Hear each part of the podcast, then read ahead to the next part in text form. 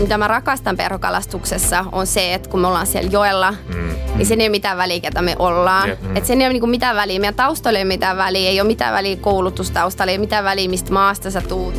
Mielestäni todella hienoa, että siellä on ihmisiä, kuten sinä, joka on niin aktiivinen perhokalastaja ja kalastaja ja on mukana säätämässä lakeja, niin sehän on niin kuin uskomattoman hienoa ja tärkeää, että näin on. Silloin mä näin ekaa kertaa niin Itämeren lohen elämänä. Niin. Ja sitten mä ajattelin jotenkin, että, että nämä on ihan niin kuin uskomattomia eläimiä. Ja, ja se otti siinä kovassa virrassa, lähti aika kovaa. Joo. Ja mä menisin aika kaatua sinne johkeen. Ja, ja tota, mä tajusin, että mä pitelen isointa lohta, mitä mä ikinä olen pitänyt. Oikein hyvää keskiviikkoa taas. Hyvää keskiviikkoa. Ja tervetuloa onkimaan unelmia kanssamme. Hmm. Sä koitit tuommoista pientä sanakompaa. Joo, mä oon tätä ruvennut käyttämään. Se on, se on totta, unelmia voi onkia, mutta unelmiksi yleensä jää. Niin. Sanotaanko nyt näin? No ei vaan. Kyllä ne joskus käy toteenkin. Kyllä. Mutta tänään keskustellaan verokalastuksen lisäksi myös kalastuslainsäädännöstä. Kyllä. Muun muassa. Kyllä. Eli katsotaan vähän meidän vieraan kanssa, päästään katsomaan ja syventymään tuohon, että mitä se oikeastaan se kalastuslainsäädännön tekeminen ja säätäminen on, miten, miten, miltä Suomessa ammattilaisen silmin tämä, nämä asiat niin kuin näyttää ja millä tolalla täällä kalastuspolitiikka ja kalapolitiikka oikein makaa ja tota, tota, päästään näkemään vähän tollasta ehkä puolta, mistä me ei olla meidän podcastissa oikeastaan päästy puhumaan, mm. koska meillä ei ollut nimenomaan, meillä ei ollut kalastus- ja kala-asioihin keskittynyttä juristia aikaisemmin kyllä, kyllä. vieraana, kyllä, mutta tänään se, semmoinen on. Kyllä, eli sen, sen lisäksi, että tänään on, istuu penkissä erittäin intohimoinen perhokalastaja, niin mm. niin hän on myös juristi, joka on nimenomaan näiden asioiden parissa kyllä. touhunnut. Ja totta kai lisäksi kuullaan hienoja tarinoita perokalastusvesien ääreltä ja, ja ehkä vähän Itämeren lohen, Itämeren lohen kalastuksesta myös. Kyllä, joo. Mutta ei, me ei varmaan kannattaa taas näitä asioita, mistä me ei itse tiedetä, niin meidän turha tässä sen enempää höpistä, vaan otetaan studion ihminen, joka näistä osaa kertoa meille enemmän, mm. kun itse emme niin hyvin näihin asioihin ole vihkiydytty. Kyllä, joten tervetuloa oikein paljon mukaan. Tervetuloa.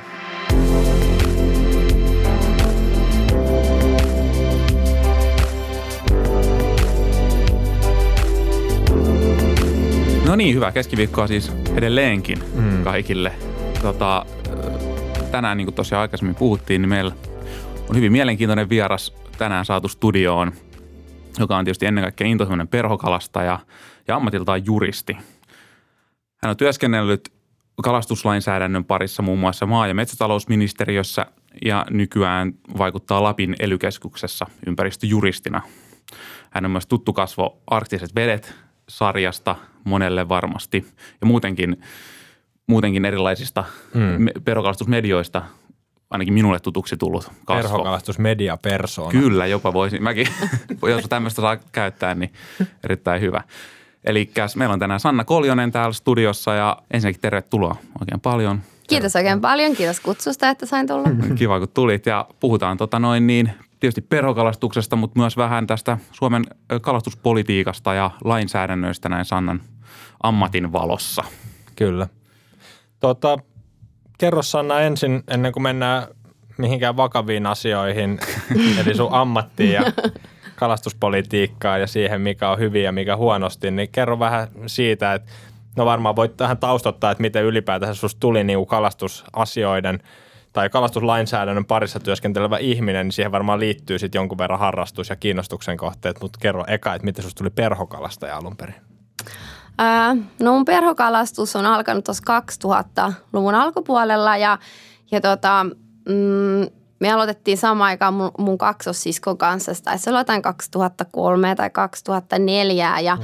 ja tota, meidän äiti on tosiaan kalatutkija nykyisessä luonnonvarakeskuksessa ja aiemmin, mm. joka tunnettiin aina nimellä Riista- ja kalatalouden tutkimuslaitos eli RKTL. Ja tavallaan mutsin duunien kautta niin me päädyttiin ää, päädyttiin viettämään kesiä tämmöisillä niin kalastusleireillä, jossa Oho. oli kalatutkijoita ja kalatutkijoiden lapsia. ja, ja tota, Kuulostaa hienolta. Ja siellä leirillä niin kuin kalastettiin aluksi ihan niin kuin tavallisesti virveliä, heitettiin virppaa veneestä, niin kuin pienet lapset kalastaa innokkaasti. Ja sitten jossain vaiheessa, kun me oltiin semmoisia 13-vuotiaita, niin sitten meille annettiin perho, perhovapa käteen ja, mm. ja sitten siellä oli tosi osaavia perhokalastajia, jotka sitten niinku opetti sitä ja, ja se oli niinku ihan semmoinen ensikosketus siihen perhokalastukseen, mutta aika monta vuotta meni ennen kuin mä aloin niinku kalastamaan yhtä intensiivisesti kuin mä nyt kalastan, koska mä asuin nuorempana ulkomaillakin ja, ja kun ei ollut autoa eikä ollut ajokorttia, mm, niin mm, ei mm. niinku tavallaan pystynyt kalastaa sillä tavalla kuin nykyään mm. kalastaa, mutta, mutta sitten ehkä viimeiset, viimeiset ehkä, en mä tiedä, seitsemän vuotta on mennyt aika, aika tota, kalastuspainotteisesti. Joo. Kuulostaa hyvältä. Hei, avaa, sun pitää ihan pikkuisen avata, millaisia nämä kalastusleirit oli. siis olitte vaan kalast, siellä oli joku opaste kalastepäivät, että mitä teidän vanhemmat tutki sit teidän saamia kaloja vai ihan muuten vaan, muuten vaan jotain muita kaloja. Miten se meni? No se oli aika vapaa muuta. Siinä oli semmoisia, missä oli niin kuin äidin työpaikan tota, kalatutkijoita ja, ja heidän lapsia ja, ja tota, me oltiin tuolla Keski-Suomessa, Keski-Suomessa yleensä yhdellä, yhdellä tietyllä koskella ja, ja tota, siellä sitten lapset ja vanhemmat kalasti yhdessä ja, ja se oli kyllä tosi kivaa. Siellä, siellä saatiin taimenia ja, ja harjuksia ja siellä oli istutettuja kirjolohjakin silloin ja, ja myös siikoja joskus silloin aiempina vuosina ne, ne okay. väheni sitten, mutta tota, se oli kyllä hauskaa ja siellä me käytiin kyllä, en tiedä kuinka monen vuoteen, mutta varmaan, varmaan kymmenen. Mm. Okei, okay, kuulostaa kyllä erittäin kivalta kesänvietolta. Jep. Tuommoiset leirit. Voisi lähteä tänä päivänäkin ihan, ihan milloin vaan. Kyllä. Tota, äh, no mitä sitten Sanna, kun niin kuin Juhana tuossa introssa sanoi, että sä, sä oot ollut monessa, niin kuin, että me, me Juhanan kanssa mietittiin, että mikä olisi oikea termi kuvaamaan sinua, niin kyllä niin kuin, että musta tuntuu, että sä oot semmoinen niin kala-asioiden ja perhokalastuksen myös, niin semmoinen mediapersona. Sä oot ollut monissa erilaisissa tuotannoissa mukana ja sellainen, sä oot myös ehkä sellainen niin kuin suomalaiseksi perhokalastajaksi myös sellainen, että sulla on aika semmoinen kansainvälisen oloinen meininki myös mm. kaikessa, mm. niin tota, miten sä oot päätynyt kaikkiin tuotantoihin? Miten niin kuin tietyllä tuommoisia reissuja ja kaikki, mitä sä oot päässyt tekemään, niin onko se ollut niin kuin joku selkeä, selkeä jatkumo asioille vai miten, miten siitä tuli? Miten pienestä perhokalastusharrastuksesta syntyi tuommoinen kuitenkin? No tosi hauska kysymys. Mä en ole ikinä mieltänyt tätä asiaa tällä tavalla, enkä nähnyt mitään tämmöistä perhokalastusurapolkua, niin. missä on aina seuraava, seuraava niin kuin pisteet. Ehkä se on enemmän semmoinen yleinen avoimuus ja, mm. ja niin kuin kiinnostus asioihin ja että on ollut niin kuin keskustelu ihmisten kanssa ja – ja sitten löytänyt niin kuin samanhenkisiä ihmisiä mm. niin kuin myös ulkomailta. Ja varmaan mulla on kavereita ulkomailla osittain sen takia, että mä oon asunut muun muassa Tanskassa ja silloin tutustuin niin, niin. siellä niin kuin jonkun verran ihmisiin ja sitten mm. kalastanut aika paljon Ruotsissa ja mun niin kuin lohenperhokalastajista niin suuri osa varmaan ruotsalaisia ja, ja sitten niin kuin Norjassakin. Että ehkä se on vaan semmoista yleistä – yleistä reippautta, että, mm. että tavallaan tarttuu asioihin ja sitten kun löytää niin kuin samanmielisiä ihmisiä, mm. niin sitten sit tulee joku projekti ja sitten ihan ihmiset on vaan niin kuin soita, soita, soita, soitellut ja ollut silleen, että, että haluatko lähteä johonkin mukaan. No. Ja, ja sitten mä aina mietin sen kannalta, että, että mikä se niin kuin – että onko se niinku hyvä tai niinku, että, että usein kaikki sellaiset jutut, missä on mahdollisuus, tulee mahdollisuus niinku puhua sellaisista tärkeistä asioista tai, tai olla niinku luomassa semmoista kuvaa vaikka perhokalastuksesta mm. tai naisperhokalastajista, jota mä niinku näen tärkeänä ja mun mielestä on niinku hyvä edistää, niin sitten mä aina sanon joo, mutta on myös aika paljon juttuja, johon mä sitten sanon, että ehkä ei tämä ihan mun juttu kuitenkaan. Okay. Joo. No, nyt kun sanoit tosiaan, että on tärkeää edistää, edistää esimerkiksi niin kuin naisperokalastajien liittyviä juttuja, niin miten sä näet sen niin kuin, miten sä näet tämän tilanteen ylipäätään tämän perhokalastuksen sukupuoli, sukupuolittuneisuuden, niin kuin, millaista se on tänä päivänä ja onko se, on ainakin mun mielestä niin kuin naisia hirveästi tullut lisää, mikä on niin kuin hienoa. Mutta miten sä edistäisit tätä asiaa ja tarviiko sitä edistää? Öö, no sinänsä mä niin en ehkä lähtisi edistämään sitä, tai mun, mun se oma näkökanta siihen on se, että, että että mä just, yksi asia, missä mä, mitä mä rakastan perhokalastuksessa, on se, että kun me ollaan siellä joella, mm, niin sen ei ole mitään väliä, ketä me ollaan. Yep, mm. Että sen ei ole niinku mitään väliä. Meidän taustalla ei ole mitään väliä, ei ole mitään väliä koulutustaustalla, ei ole mitään väliä, mistä maasta sä tuut, ei ole niinku sukupuolelle, ei ole mitään mm, väliä. Että kaikki kyllä. tittelit ja, ja sukupuoli on niinku, ihan niinku täysin yhden tekevää. Että mä mm. itse olen niinku tykännyt aina siitä ja, ja, tota, ja kun mä sanoin, että mä niinku yritän – jotenkin, tai haluan niin kuin edistää naisperhokalastajista niin kuin jotain tiettyä kuvaa, niin se ei ole mitään semmoista niin kuin tiettyä tiettyä brändäämistä, vaan enemmänkin sitä, että mä yritän niin omalla esimerkillä niin kuin neutralisoida sitä mm, ja normalisoida kyllä. sitä, että että niin kuin vastaan voi tulla ihan yhtä lailla kalastaja ja että jos puhutaan perhokalastajasta, niin se ei heti niin kuin ole oletuksena, että kyseessä on mies. Että se on enemmänkin semmoista, että, että tavallaan se, että että et myös niin kuin perhokalastajia, jotka on naisia, niin näkyisi enemmän, niin, mm. siitä tuli semmoinen kuva, että hei, tämä on niin kuin ihan, tämä on, tämä on ihan yhtä lailla normaalia kuin, että miehet kalastaa. Mm. Jep, se on kyllä just näin. Ja. Tota, no niin kuin tässä tulikin kans myöskin jo sanottua, että sä teet ympäristöasioiden parissa töitä ja, ja erityisesti tietysti jotta lainsäädännön parissa työskentelet. Tota, kuinka paljon sä näet sit yhtäläisyyksiä niin kuin perhokalastuksessa ja sitten sun oman työn teemoissa ja, ja avaa vähän niin kuin sitä, mitä sä ylipäätänsä teet käytännössä. No tota, tällä hetkellä mä oon töissä Lapin ely ja siellä mä toimin enemmän tämmöisessä yleisessä ympäristöjuristin roolissa. Eli mulla ei kalastusasiat samalla tavalla kuulu kuin, kuin mitä mulle ne kuuluu maa- ja metsätalousministeriössä, mutta siellä mä oon ollut kolme vuotta töissä ja siellä mä oon niin kuin, toimin tavallaan Suomen kansallisesta kalastuslainsäädännöstä niin vastaavana juristina, eli juristina, jonka niin vastuualue kuuluu meidän kalastuslaki ja Joo. kalastusasetus, jossa, mm. jolla säädellään niin kuin kaikkea, kaikkea kalastu, kalastusta Suomessa. Ja, ja lisäksi mulle kuuluu vielä nämä rajajokisopimukset, eli tavallaan Tenon kalastussopimus mm, ja mm, Tornion okay. kalastussopimus. Eli, eli sitten siihen kuuluu myös tämmöisiä neuvotteluja niin kuin ruotsalaisten ja norjalaisten mm. kanssa ja vuosittaisia neuvotteluja ja sitten pitkä, pidemmän niin kuin aikavälin neuvotteluja mm, myös, että mm. miten näitä meidän suuria rajajokia hallinnoidaan mm, yhdessä meidän niin kuin naapurivaltioiden kanssa. Että se on niin kuin se mun työnkuva, mikä, mikä ministeriössä on ja ne onhan sillä paljon yhtäläisyyksiä mun harrastukseen mm. tavallaan, että verokalastus on tietenkin vain osa kalastusta, mm. mutta kyllä mä näen, että, että se antaa mulle tosi paljon niin kuin näkökulmia puolin mm. ja toisin tavallaan, että, että tota, silloin kun mä oon kalastamassa, niin niin tota, mä tavallaan kerään sitä dataa, niin niin. sitä empiiristä mm. tietoa, että mä kuuntelen ihmisten mielipiteitä ja muuta ja mä hyödynnän sitä töissä ja mm ja sitten tavallaan kun mm. ajattelen, että mä oon juristi, niin jos mulla ei olisi yhtään kalastusosaamista, niin kyllä mä luulen, että se asiantuntemus olisi paljon vähäisempää kuin se, mm. että, että itse harrastaa sitä, niin sitten se auttaa, niin kuin, auttaa kyllä omassa duunissa. Mm. Kyllä, kuinka, on, kuinka tyypillistä toi on, että siellä niin kuin kalastuslainsäädännön parissa työskentelee joku, joka kalastaa itseälle, se on niin kuin tärkeä ja intohimoinen harrastus?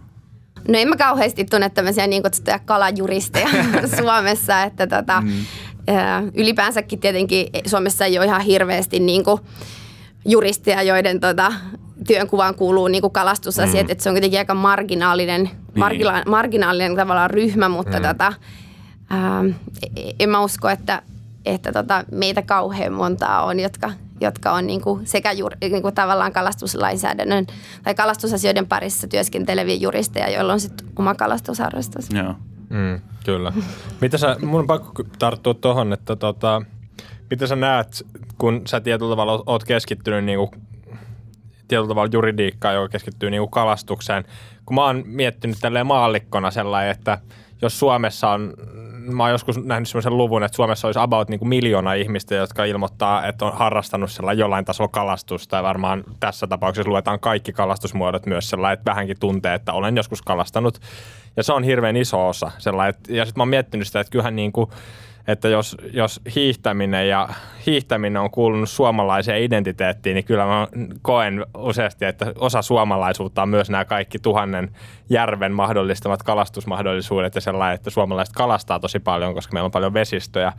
Ja sitten mä mietin, että just, että, että, että kun se on kuitenkin sellainen niin kuin aika iso kansallinen juttu ja herättää myös paljon tunteita ja keskustelua kaikki kalastuksen liittyvät asiat, niin onko meillä sun mielestä paljon siis tämmöistä niin kuin tietotaitoa ja osaajia ja ihmisiä, jotka keskittyy näihin asioihin niin kuin työnsä puolesta, esimerkiksi lainsäädäntöön tai ylipäätänsä kalastuksen säätelyyn? Mm. No vähän hankala kysymys, mutta joo, ensinnäkin mm, se on ihan totta, mitä sanoit tuosta tilastosta. Ja mä luulen, että se on jopa enemmän kuin mm. yksi miljoona. Mä luulen, että se saattaa olla kuin 1,2 tai 1,5 okay. miljoonaa, jotka joo. ilmoittaa, että harrastavat kalastusta. Öö, mä luulen, että, että semmoinen kysely kyllä tehdään melkein vuosittain ja, ja tota, mä luulen, että tämän pandemian myötä niin se mm. määrä kalastajia on vaan niin kuin lisääntynyt ja mm. Toisaalta siihen lasketaan sitten semmoisetkin, jotka vaan niin kuin kesämökillä vähän niin, heittelee niin kuin laiturin nokasta. Kyllä. Tota, öö, virveliä, mutta tota, kyllä mä näkisin, että meillä on aika paljon osaajia tällä alalla. Joo. Tietenkin juristeja on niin kuin suhteessa aika paljon vähemmän, että mm. et ne niin kuin meidän alan asiantuntijat on, on hyvin paljon niin kuin biologeja. Et ne on Niin, tietenkin aivan, niin kuin kalabiologeja ja niitä, jotka niin kuin tekee sitten tavallaan tutkimusta siitä kalakantojen tilasta ja, mm. ja siitä, että miten eri, eri kalakannat ja populaatiot mm. selviytyy ja, ja miten ilmastonmuutos niitä uhkaa ja, mm. ja miten, miten sit kalastuksen sääntelyllä on ollut vaikutusta mm. positiivista tai, tai negatiivista ja niin kuin tällaista. Että et kyllä mun mielestä niin kuin tehdään aika paljon niin kuin hyvää, hyvää mm. tutkimusta ja, ja sitten tietenkin ministeriössä on niin kuin tämä tämä porukka, jotka sitten on mukana niin tässä kirjoittamassa niin näitä kalastuslakeja. Ja mä en tosiaankaan yksin niitä lakeja kirjoita, Mhm, vaan meillä on niin kuin sit mun lisäksi on niin kuin substanssiosaajia, Joo. jotka on tavallaan niin kuin kalabiologeja, jotka, joilla on sitten niin se Mm. vahva substanssiosaaminen, koska mä oon mulla on vain juristikoulutus ja mä oon tämmöinen itse oppinut kala, kala niin kuin tavallaan kaloista kiinnostunut, mutta että, että mulla ei ole semmoista osaamista kuitenkaan. Mutta joo, on kyllä siis mun mielestä todella hienoa, että siellä on ihmisiä, kuten sinä, joka on niin kuin aktiivinen perhokalastaja ja kalastaja mm. ja on mukana säätämässä lakeja, niin sehän on niin kuin uskomattoman hienoa ja tärkeää, että näin on. Ja sehän pitäisi mm. niin kuin, no ei tietysti ole kaikki kaikessa, totta kai se lain tunteminen ja osaaminen tietysti on ykkösasia, mutta sitten mi- millaista etua ja niin kuin, millaista etua se tuo sitten siihen niin kuin säädön, lakien mm. säätämiseen, niin silloin se on varmasti merkittävä niin kuin mm. näkökanta Kyllä. myös siihen. Mä voin kommentoida lyhyesti, että onhan se hyvä, että ymmärtää, että mistä niitä lakipykäliä kirjoittaa. Että niin. niin voi ajatella ihan tälleen näin, että, Kyllä, että onhan näin. sitä hyvä. Ja pakko nyt kysyä, tämmöinen tiukka kysymys, kun sanoit, että tuonne raja, rajajokien lainsäädännössä niin kuin ollut mukana, että, että tota, jos voidaan leikata tämä pois, jos tulee, nyt tulee, liian tulee arkaa tota noin, aihetta, mutta mut, pakko kysyä ihan nopeasti, mitä mieltä sä oot tästä Tenon, niin kuin, että Tenojoella niin kuin,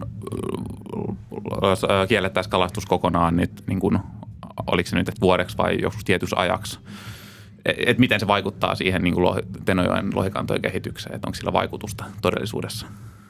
Ää, tosi hyvä kysymys ja tilanne on tosiaan se, että, että että Suomi ja Norja on tehnyt yhdessä esityksen siitä, että, että Tenolla kalastus kielletään kokonaan tulevaksi ka- kaudeksi, Niin eli tulevaksi näin on, kalastuskaudeksi. Ja se on tällä hetkellä lausunnolla, eli sitä ei ole vielä päätetty, mutta se on niin kuin kahden valtion yhteinen esitys. Joo. Ja mä näen, että se on kyllä hyvin niin kuin tämmöistä poikkeuksellista, että tämmöinen yhteisymmärrys on niin kuin kahden valtion välillä saatu. Mm. Ja vielä se, että se kalastuskielto ei koskisi pelkästään tätä rajajokiosuutta, joka on niin kuin Suomen ja Norjan yhteinen, vaan se koskisi myös sitä vuonossa tapahtuvaa kalastusta Joo. sekä merikalastusta, joka Okei. on täysin niin kuin Norjan käsissä. Joo. Mutta et Norja on nähnyt, että tämä on niin, kuin niin tärkeää, että he on niin kuin sitoutunut siihen, että, että jos tämä niin kuin rajajoki suljetaan ensi kesänä, niin, niin, he, niin he ottaa tähän mukaan myös tämän vuonokalastuksen ja merikalastuksen. Ja, kuulla. ja tota, sitä on vaikea sanoa, että kuinka paljon niin kuin yhden vuoden, yhden vuoden niin kuin joen kiinni pitäminen sit vaikuttaa, mutta Niin. tota, kyllä tässä tilanteessa, missä Tenon jokeen on noussut niin vähän kaloja, ja, niin mun mielestä se ei ole mitenkään niin kuin yliampuva toimi tässä tilanteessa, että, että mä, mä pidän sitä esitystä ihan, ihan niin kuin kannatettavana tässä tilanteessa. Joo, mahtavaa. Hieno kuulla. Noi, muutenkin noin niin kuin tarkemmat speksit tästä, että myös se merikalastus ja vuonokalastus olisi sit, niin kuin, koska Mm. se varmasti ole hyvin oleellista siinä prosessissa. Kyllä.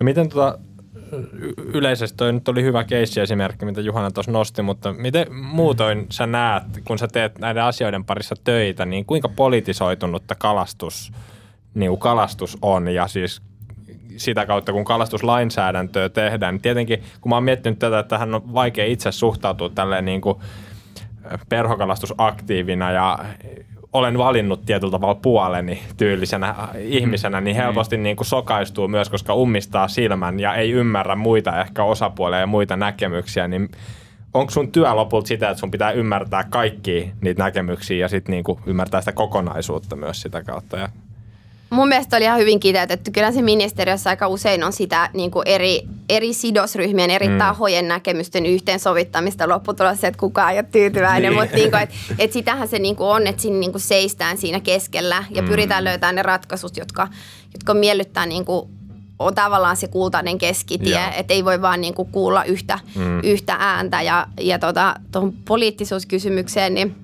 kyllä mä näkisin, että kalastusasiat on aika poliittisia mm. ja se varmaan johtuu monesta asiasta, mutta yksi on varmasti just tämä, että, että meillä on niin paljon harrastajia mm. ja meillä on myös paljon vesialueen omistajia. Suomessahan on niin poikkeuksellista se, että meillä on hyvin paljon niin vesialueet yksityisessä omistuksessa, jos vertaa mm. muihin meidän naapurivaltioihinkin. No. Meillä on paljon vesialueen omistajia ja, ja kalastuksen harrastajia ja se, se niin kuin ai, niin kuin, sit seuraa se, että, että niin kuin, aika monilla on mielipide niin. Niin kuin kalastusasioihin. Mm. mm. Ja tota, siitä, on, niin kuin, siitä ollaan niin kuin laajasti kiinnostuneita, mm. jos vertaa johonkin muuhun. Niin kuin, tässä tuotiin esimerkkinä e-, ensin vaikka kun murtamaan hiihto, niin kuin toinen, toinen, toinen harrastus. Niin. Että ei, ei se ehkä herätä ihan samanlaista tämmöistä poliittista, niin. poliittista intohimoa. Ja ja tota, mm. toki pitää myös sanoa, että, että niin kal, kalalajien välillä on tosi isoja eroja. Mm, että sekin on, niin kuin, että kun me ajatellaan, että, että kalas, niin kuin kal, kalasiat on tosi poliittisia, niin silloin me ajatellaan aina lohta. Mm, ja niin kuin sitä, mm, mm. sitä määrää mielipidekirjoituksia, mitä lohen kalastuksen säätelystä voi vuodessa lukea Helsingin Sanomista tai Turun Sanomista tai muusta. Mm. Että että tota, se lohi on varmasti meillä se kaikista poliittisin eläin mm. sen takia, että se on tietenkin – historiallisesti ja nykypäivänäkin kaikista niin kuin taloudellisesti arvostetuin. Niin ja se on niin kuin se, mikä saa niin kuin ihmiset barrikaadeille. Mm. Mutta sitten meillä on paljon muitakin kalalla. Ei kukaan jaksa lähteä niin kuin eduskuntatalo osoittaa mieltä jonkun särjen tai madeen puolesta. Mm-hmm. Että et tavallaan että on myös paljon kalastuksen säätelyä joka ei herätä niin kuin ihan niin paljon tunteita. Että et kun mm. pitää ajatella, että meillä on muitakin kalalajeja kuin lohi. Mm, että se niin kuin, tulee pomppaa näissä keskusteluissa esille, mutta että et helposti niin kuin sitten jotkut muut mm. taloudellisesti vähemmän arvokkaiden lajien niin kuin säätely, niin ei mm. ehkä niin kuin herätä ihan suurta intohimoa, vaikka niin. ankeriaskin niin. esimerkkinä. Niin, niin näin se on. Se on kyllä totta. Mm totta, että ne, ne, ne lajit, missä nämä on se taloudellinen arvo ja ehkä sitten vesistön omistukset ja työpaikat ja tämmöiset liittyy, niin mm. tietysti ja harrastus ja, mm. ja, ja on sitä kalastusturismia ja muuta, niin tietysti mm. herättää kaikista eniten, eniten ajatuksia. Niin ja sitten se on ehkä sellainen jännä, että kun miettii, että, että ehkä se on toi, mitä Sannakin sanoi, että ehkä se niin kuin, ehkä se vesi elementtinä on niin kuin suomalaisille ja meille maalle jotenkin tälle ja meidän kansalaisille, niin ollut niin pyhä aina, että se on niin kuin niin. synnyttänyt niin monia monialaisia intressejä tietyllä ympärillä. Ja kyllähän sitten nyt kun alkaa miettiä tälleen, koittaa miettiä puolueettomasti, niin kyllähän sen ymmärtää, että jos kaupungit on rakentuneet niin kuin vesistöreittien varrelle, mm. aina ollaan oltu riippuvaisia tietyllä tavalla niistä vesistöistä, Kyllä. niin sitten me tiedetään jo se, että meidän niin kuin historia ulottuu ja kaikki sopimukset ja kaikki varmaan ulottuu niin pitkälle jo – ja maailma on muuttunut tietyllä tavalla. Että, ja se, se tietenkin, niin kuin, että historiankaan on kuitenkin elettävä sellainen, että hiljalleen pystytään vaan muuttaa niin. asioita sitten, mutta Näin on. ei ole helppo juttu. Ei ole. Mutta miten sä, kun sä oot nyt työskennellyt ja, ja ollut varmaan mukana myös säätämässä näitä kaiken näköisiä kalastukseen, kalastonhoitoon, säätelyyn liittyviä lakeja, niin, niin millaisia keissejä teillä on ollut tai tavallaan, että mikä – millaisia asioita esimerkiksi tapahtunut sun uran aikana, niin kuin, mm. aikana tuommoisia niin kuin suuria edistysaskelia tässä, näissä tässä lainsäädännössä ja mitä, miltä tulevaisuus näyttää? Öö, no mä ehkä nimesin kaksi sellaista asiaa, mitkä mun omalta uraltaan niin tämmöisiä edistysaskelia tulee mieleen ja se ensimmäinen on semmoinen, mistä tekin ehkä olette kuullut. Me tuossa 2000 19 keväällä, kun me säädettiin kaikille tämmöisille uhanalaisille ja taantuneille kalalajeille, säädettiin tämmöiset suojeluarvot. Mm, joo. Eli se oli niin tämmöinen tota, hartaasti, niin, tai siis se on niin kuin pitkään elänyt toive siitä, että kalatkin saisi tämmöiset suojeluarvot, mm. koska meillä niin kuin nisäkkäillä on jo niitä ja, ja niin kuin myös muilla niin kuin luonnonsuojelulain nojalla rauhoitetuilla eläimillä ja myös metsästyslain nojalla rauhoitetuilla eläimillä on ollut tämmöiset suojeluarvot, mutta kaloilta mm. ne on niin kuin puuttunut. Joo. Mutta tota, se työ saatiin päätökseen 2019 ja, ja sen, niin kuin, sen seurauksena niin sitten iso kasa – suomalaisia uh, uhanalaiseksi ja taantuneeksi luokiteltuja kaloja, niin sai tämmöiset suojeluarvot.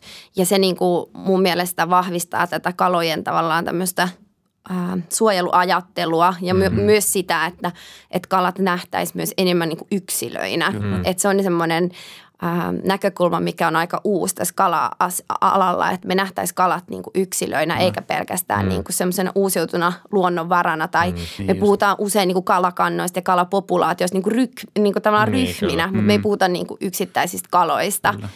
Et se oli niinku semmoinen iso, iso steppi mun mielestä ja, ja tota, silloin vaikutusta myös tähän niinku salakalastuskulttuuriin, mikä on on, on niin kuin joissain päin Suomea tosi ikävä, että, että hyvin kuin erittäin uhanalaisia kalalajoja, mm. erittäin uhanalaisia kalalajien yksilöitä, niin pyydetään mm. tota, tosi tälleen niin kuin lainsäännöksistä piittaamatta Joo. ja niin huvin vuoksi, niin, niin mm. niin tota, se on ollut semmoinen mun mielestä ihan merkittävä edistysaskel. Mm. Eli mikä tuo suojeluarvo, haluatko avata, mitä se tarkoittaa siis?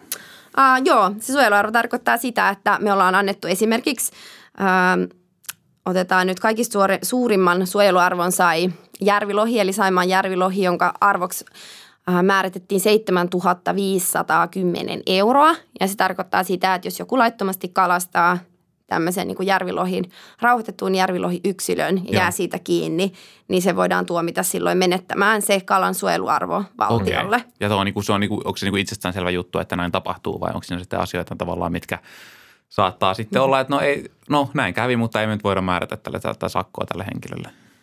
No siihen liittyy ihan sam- samanlaiset näyttökysymykset kuin kaikki Joo. muinkin kalastusrikoksiin ja rikkomuksiin, että, että se ihminen pitää saada tavallaan kiinni siitä mm. ja osoittaa, että, että on, on niin kuin jotain esimerkiksi niin. kuvamateriaalia, mm. mutta tota, että joku on laittanut someen vaikka kuvan niin kuin kuolleesta, mm. kuolleesta tota, järvilohesta, jolla on rasvaevä ja, mm. ja tavallaan sitten, sitten saadaan näyttöä siitä ja, ja se voidaan mm. tuomita, mutta, mutta tämä on nyt ollut voimassa kohta kaksi vuotta tämä asetus ja meillä on jo niin kuin ensimmäisiä – ensimmäisiä tapauksia ollut, hmm. että tota, tämmöisiä tekijöitä on tuomittu ja, hmm. ja niistä on tosi mun mielestä niin kuin kivasti mediassa myös, niin kuin, ne on niin kuin ylittänyt uutiskynnyksen, Jep, jolloin mä uskon, että sillä on niin kuin laajempaakin vaikutusta hmm. kalastajien käyttäytymiseen, että niin semmoiset, jotka saattaa vähän miettiä, että jäisikö tästä kiinni, niin sitten toivottavasti niin kuin hmm. jättävät tekemättä niin tuommoisia niin kuin hmm.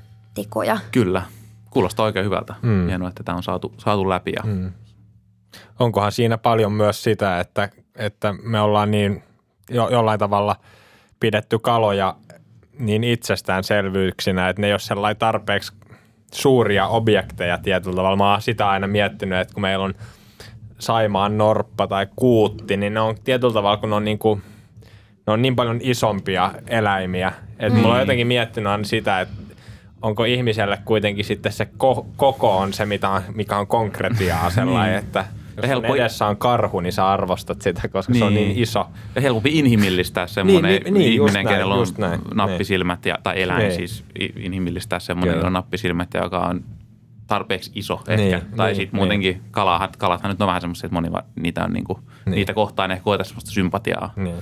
lähtökohtaisesti kuin nisäkkäitä. Jos mä saan kommentoida tuota, niin se on varmaan osittain tietenkin just näin, että, että ne ei ehkä ole niin söpöjä kuin, niin. kun ankeriassa ei ehkä niin kuin, ole ihan yhtä söpö kuin joku Saimaan norppa. Niin. Sitä on niin kuin vaikea niin kuin ihmisten välttämättä löytää tämmöistä mm. empatiaa, mutta tota, kyllä meillä kuitenkin luonnonsuojelulain perusteella myös ihan pieniä eläimiä on ollut aiemminkin mm. rauhoitettuina, että, että se koko ei vaan ratkaise, mutta mä mm. näkisin, että tässä on semmoinen niin kuin suuri näkökulmaero just siihen, että, että kaloja ei ole nähty eläiminä niin kuin ollenkaan. Että niitä niin on niin kuin pidetty vaan semmoisen uusiutuvan luonnonvaran samalla tavalla kuin puut kasvaa, mm. niitä vähän niin kuin kaadetaan ja ne kasvaa ja kaloja taas niin kuin hyödynnetään. Mm. Ja niitä tulee lisää. Ja meillä on suomalainen sanontakin siitä, että kalat on veden viljaa. Mm, kyllä. Mm. Ja se kertoo aika hyvin siitä, että, että tavallaan että ne nähdään vaan semmoisena niin kuin, tiettynä niin kuin luonnonvarana ja semmoisena niin kuin yhtenä, niin kuin yhtenä massiivisena niin kuin mm. pottina, eikä niin kuin sillä tavalla, että, että nähtäisiin ne yksilöinä. Ja mm, nyt ehkä niin kuin viimeisinä viimeisinä vuosikymmeninä niin on ehkä siirrytty enemmän niin kuin tähän just kalakanta. Ja mm. niin kuin, että kaloja nähdään kalakantoina ja niin että nähdään eri lajeina ja kalakantoina ja mm. eri populaatioina. Mm. Mutta sitten vielä tämä, että nähdään kalat yksilöinä, niin se on aika uutta meille. Mm. Joo.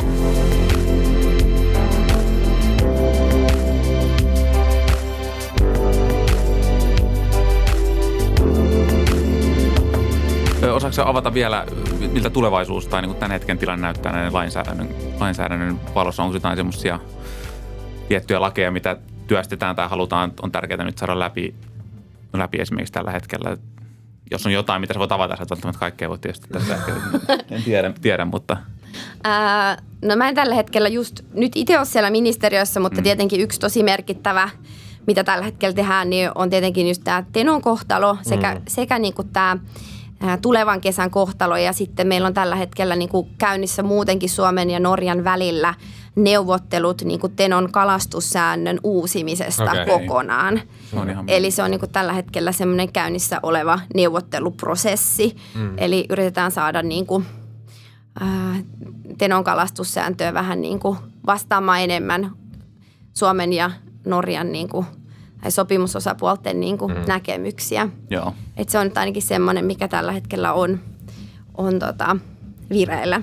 Kyllä. Miten sä ylipäätänsä näet, onko niinku sunkin aikana, kun sä oot ollut esimerkiksi tuolla ministeriössä töissä, niin tota, onko niinku nämä asiat mennyt eteenpäin? Onko niinku mennyt parempaan suuntaan vai onko myös takapakkia näkynyt lainsäädännöllisesti näissä asioissa? Ähm, no pakko sanoa, että mun, niinku tää, mun aikaperspektiivihän on tässä aika lyhyt, Niin, mm, kun mä oon kolme totta. vuotta ollut. Totta. niin tota, maailma ei niinku muutu suuntaan eikä toiseen vielä kolmessa vuodessa. Mm. Mutta toki mä oon seurannut näitä asioita jo pidempään, kun mua on nämä kiinnostanut. Ja, ja tota, ehkä niinku yleisesti semmoisena trendinä niin voitaisiin sanoa, että että niin kuin vaelluskala-asioissa ja niin kuin uhanalaisten kalojen osalta ollaan niin kuin menty vähän parempaan suuntaan. Ja, ja kalastuslaki uusittiin kokonaan. Tuli, kalastuslain osalta oli niin semmoinen kokonaisuudistus, joka tehtiin ja, ja se uusi kalastuslaki astui voimaan 2016 alussa. Silloin Joo. uusittiin myös kalastusasetus ja esimerkiksi just niin kuin kalojen alamittasääntely niin kuin uusittiin ja muuta. Ja ne kalastuslain niin kuin muutokset niin alkaa nyt niin kuin joidenkin, joidenkin kalalajien osalta niin kuin näkyä. Joo. Et jos ajatellaan, niin kun halutaan positiivisia esimerkkejä, niin, niin toi meidän meritaimen on ehkä semmoinen esimerkki siitä, että, että tota, se on niin kuin ilahduttavasti elpynyt. Mm, mm. Joo. Ja osittain varmasti niin kuin tämä kalastuksen säätely on niin kuin siinä taustalla, että, että tota, rasvaeva, rasvaeväläisten meritaimen, niin tämä kokona, koko, koko rauhoitus. Ja tietenkin meritaimenten osalta on tehty myös paljon niin kuin virtavesikunnostuksia Niin, ja niin kuin tämmöisiä projekteja. Ja, ja taimen on ehkä, niin kuin, jos vertaa loheen, niin myös siinä mielessä niin kuin helpompi laji, että, että se myös niin kuin, se levittäytyy helpommin ja se, se niin kuin tavallaan äh, elpyy helpommin kuin mm. lohi. Joo. Ja sitten ehkä tämmöisenä ei, ei nyt niin onnistuneena esimerkkinä, niin voidaan sitten mainita tämä lohi, että, mm. että tota, meillä on enää muutama lohikanta jäljellä Suomessa mm. ylipäänsä. Jep. Aiemmin oli ää, ennen sota-aikoja ja muita, niin Suomessa on laskettu olevan, mä en muista, onko se 16 vai 18 lohijokea. Ja jos ajattelee, että kuinka monta meillä nyt on, että Itämeren puolella me voidaan laskea puolitoista ja, Jep. ja, ja tota Norjan puolella on sitten niinku Näätämö ja Teno ja ne, ne, näistäkään joista, niin oikeastaan mm. Simojokihan on ainoastaan niinku puhtaasti Niin, suomalainen, kyllä. mutta että ei tällä hetkellä niinku Tenojoen lohikannan tila mitenkään niinku kovin hyvä ole ja, ja Itämeren lohenkin osalta niin tilanne mm. voisi olla merkittävästi parempi. Kyllä. Mm, kyllä. Näitä, näitä työst- työstämään Niin. joukolla. Kyllä. Ja sitten ehkä mä koen, että kyllä mä itse itse näen kuitenkin, tai mä uskon ja toivon myös, että semmoinen niin kuin yleinen kalan arvostus ja ymmärrys niin kuin kalakantojen tilasta ja kal, niin kuin ylipäätänsä se, että miten, kaloihin suhtaudutaan niin kuin paranemaan päin. Ja, ja mä, tai mä toivon myös, että toi tuleva niin kuin sukupolvi on semmoinen, että ne, niille nämä asiat on itsestäänselvyyksiä, koska minä ja Juhana ainakin ja varmaan Sannakin on niin kuin elänyt sellainen niin kuin, tai mä niin kuin muistan, mä muistelen sitä, että kun mä kävin niin kuin yläastetta sellainen 2000-luvun al- alussa, niin, niin sitten mä muistan esimerkiksi, kun me ollaan Vihdistä kotoisin ja siellä virtaa tietenkin Vihtijoki, ja mä muistan, kun siitä sellainen puhuttiin, että Vihtijoessa on niin kuin oma tammukkakanta. Ja sitten mä muistan, että se oli ihan yleinen juttu, että, että tota, joku kävi aina Mepsin lipalla niin kalastamassa niitä, ne jotka asuu Vihdin kirkon kylällä. Oliko se rauhoitettu- oliko se mä rauhoitettu no, silloinkin vai En se- mä silloin, siitä ei puhuttu koskaan mitään, niin kuin, että enemmän se oli sellainen, että täällä näitä tammukoita Niin. on. ja tota, ää, ja sitten mä muistan, että kun sit siinä oli vähän semmoista puhetta kuitenkin, että saako niillä seuduilla ollenkaan kalastaa, kun niissä oli just myös semmoisia, että ne kuului jollekin osuuskunnille, ehkä ne jotkut jokialueet mm. ja tälleen, mutta tietenkin porukka oli niin kuin yläasteikäisiä ipanoita, että se oli semmoista Niin, niin, kuin vähän kuin graffitin maalaus varmaan, mutta mutta tota, jotenkin siis sellainen, mä muistan vaan, että se on jäänyt semmoisena aikana, että eihän tällaisia asioita mietitty siis sellainen, että eihän näillä siis ollut mitään kärryä itsellä. Varmasti silloin on, on ollut jo aktiivista keskustelua, mutta sitten niinku, Niin on ei nuoria, se, ei se ollut ylettynyt niinku Mm. nuorten keskusteluihin millään tavalla. Ja musta tuntuu, että nykyään ehkä kuitenkin niinku varsinkin somen kautta tietyllä tavalla on avautunut ne uudet väylät niin kuin olla läsnä näistä asioista. Niin tavoittaa myös se nuorempi sukupolvi ja ylipäätään se Niin. isompi massa. Että kyllä se Jep. selvästi varmasti on mennyt eteenpäin, niin kuin tietoisuus leviää, Jep. ja leviää Kyllä. kyllä. Kyllä. No, mutta siirryttäisikö me lakiasioista vähän tuota perho, perhokalastuksen pariin vielä. Jep. Tota, no sä tuossa avasitkin jo tota, alussa vähän, että mistä sun perhokalastus on lähtenyt ja sulla on niin kuin äiti ollut töissä niin kuin kalojen parissa ja, ja näin. Mutta tota, onko sulla, miksi just perho, perhokalastus, mikä on siinä viehättänyt, miksi siitä on tullut niin tärkeä juttu sulle? Nämäkin on vaikeita kysymyksiä, kun en mä tiedä, kuinka moni perhokalastaa niin kuin funtsinut, että miksi minä ja perhokalastus. Niin, mutta Tämä on tota- hyvä Tämä on se penkki, tämä on se, pa- paikka. niin, tämä on, Tämä on se tämä on just paikka. mistä Tota- mietitään terapia kautta reflektointisessio. Kyllä, jokaiselle ongelma, kalastuksen ongelmaharrastajalle. No ehkä mä näkisin niin, että sitten kun perhokalastuksen, niin kuin, perho, perhokalastuksen pääsee niin kuin sukeltamaan, niin eihän siitä niin kuin paluuta ole. Mhm. Mm. Tai ainakaan mulle ei ole niin kuin ollut. Että et se on niin, kuin niin se niin kuin elämystaso, elämys on ihan erilaista kuin, kuin jollain niin kuin virpalla kalastaminen. Mhm. Mm. Että niin kuin, et, et, et, et tavallaan se, ehkä siinä niin kuin tuntee olevansa enemmän niin kuin kosketuksessakin siihen luontoon ja, Jep. ja se on tietenkin niin kuin vaikeampaa ja haastavampaa ja, ja mä oon aina tykännyt sellaisista asioista, jotka on niin kuin, siinä niin kuin kiikun kaakun mahdottoman ja mahdollisen niin kuin välillä. Ja Joo. jos nyt jotain niin kuin, niin, niin kuin perhokalastuksessakin voi valita se Itämeren lohen kalastuksen, niin se alkaa olla niin kuin siinä niin kuin mahdollisen ja mahdottoman rajalla välillä niin kuin hyvin, hyvin vahvastikin. Että Mm. Et, tota, et kyllä se vaan niin kuin on paljon kivempaa ja, ja mä nautin tosi paljon myös niin kuin ihan vaan perhon heittämisestäkin. Mm, että mm, että joo. tota, mä oon joskus sanonutkin, että pitää siitä nauttikin, jos Itämeren lohta kalastaa. Että jos nauttis vaan niistä hetkistä, kun saa kalaa, niin, niin tota, olisi aika jotenkin ankea elämä. Et, Niin. et sekin on niin kuin jo semmoinen ja, ja tietenkin niin kuin virtavedet ylipäänsäkin, mm. niin kuin, että kalastaa, kalastaa niin kuin joissa ja, ja ne jokimaisemat ja ne erämaat, mihin, mihin se perhokalastus vie ja, mm. ja niin kuin myös vesi on aina ollut mun elementti niin kuin ihan kaikessa. Niin Joo. myös tietenkin se, että, että sä vaikka kahlaat ja oot mm. niin kuin osa sitä vettä ja osa sitä virtaa ja mm. niin kuin kaikki semmoinen, niin tekee siitä jotenkin hienoa ja, ja kyllä sitten kun se kalattaa kiinni, niin niin myös se fiilis siihen on sekin vähän on erilainen. Sulla on vähän erilainen touchi kuin jos sulla on joku irppa kädessä ja sä Kyllä. kelaat sen sisään suoriltaan. Niin kuin, et, Niin. Mm.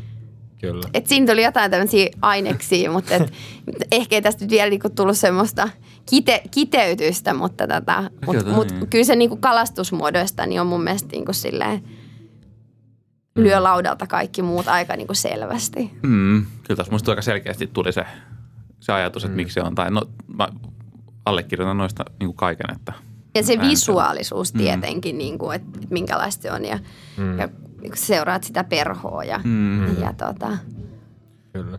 Läh, no, no on kyllä niitä, niitä juttuja just. Jep, kyllä. Tota, mm, no sä tuossa vähän niin kuin sivusitkin asiaa, mutta tosiaan sut tunnetaan erityisesti tuosta niin kuin Itämeren lohen perhokalastuksesta. Se tuntuu olevan sulle se ykkösjuttu. Koska se, koska se Itämeren lohen kalastus ja sen maagisen Itämeren lohen jahtaaminen sulla on alkanut. Se on alkanut, itse asiassa Itämeren lohen osalta se on alkanut mulla, olisiko se ollut, äh, ihmiset yllättyy, kun ne kuulee, että en mä niin paljon monta vuotta mm. Itämeren lohta edes kalastanut, kun se tuntuu siltä, että jos mua seuraa vaikka somessa, niin mm. se on vaan kaikki, mitä mä teen. Mutta mm, mä luulen, että se on ollut jotain 2017 saattaa Joo. olla oikein. 2017 luultavasti. Joo. Joo, itse asiassa. Ehkäpä. Ei tässä nyt ole kuin viitisen vuotta. Joo. Mm. Mutta tota, mä rakastuin kyllä Itämeren lohiin jo aiemmin, se oli 2014. Okei. Okay. Et silloin ne niinku kolahti muhun, koska silloin mä niinku olin ensimmäistä kertaa Tornionjoella ja ensimmäistä kertaa näin niitä lohia. Ja, ja mulla tuli semmoinen olo, että et wow, että nämä on tosi makeita. Ja, ja sitten aloitin ensin niinku Atlantin lohin kalastuksen tai ka- kalastin mm. ensin Norjassa ja Mm. siirryin sitten näihin Itämeren No mikä lohiin. se ero on? Atlantin lohen ja Itämeren. Miksi, miksi Itämeren lohen kalast, mikä siinä on niin erilaista tai maagista?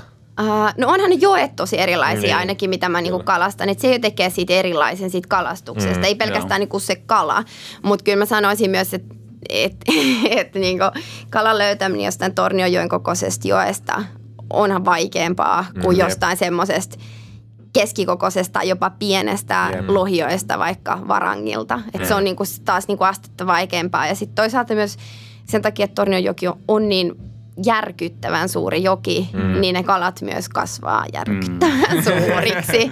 että se ko- menee aika hyvin käsi kädessä. Et evoluutio, evoluutiokin on, niin on jo tehnyt sitä, että että tota, ne Tornionjoen lohet on niin kuin hyvin voimakkaita ja niiden täytyy nousta ihan todella suuria koskia, jos ajatellaan mikälaisia koskia Tornionjoen vesistössäkin on. Ja, että tota, et siellä on niin kuin aina se mahdollisuus, että se kalakka ottaa, niin onkin ihan sairas juna ja, Mm, ja sitten siinä tietysti. mennään. Että sit, kyllä mä kalastan myös Norjassa ja, ja mä tykkään myös siitä ja välillä se tekee hyvää myös lohenkalastaa itsetunnolle ja välillä saadakin niitä kaloja. Että sitten voi Ne. mennä aina nuolemaan haavoja jonnekin varangille ja kalastamaan jotain kivoja pikkutittejä ja Niin. tulla sieltä kyllä, että ehkä se vika ei olekaan mussa, että kyllä mä vielä pystyn kyllä. saamaan lohia, mutta mut tota, me ollaan mun kaverin kanssa vitsailtu, kun me skabataan, että et kumpi saa enemmän kaloja, niin mä oon sitä mieltä, että et niinku viisi Atlantin lohta vastaa yhtä Itämeren lohta. Niinku, Okei. että vähintään Joo. tämmöinen suhde. Että mä voisin sanoa jopa yksi kymmenen, mutta tota, täällä me ollaan menty. Että mun mielestä se on kuitenkin niinku,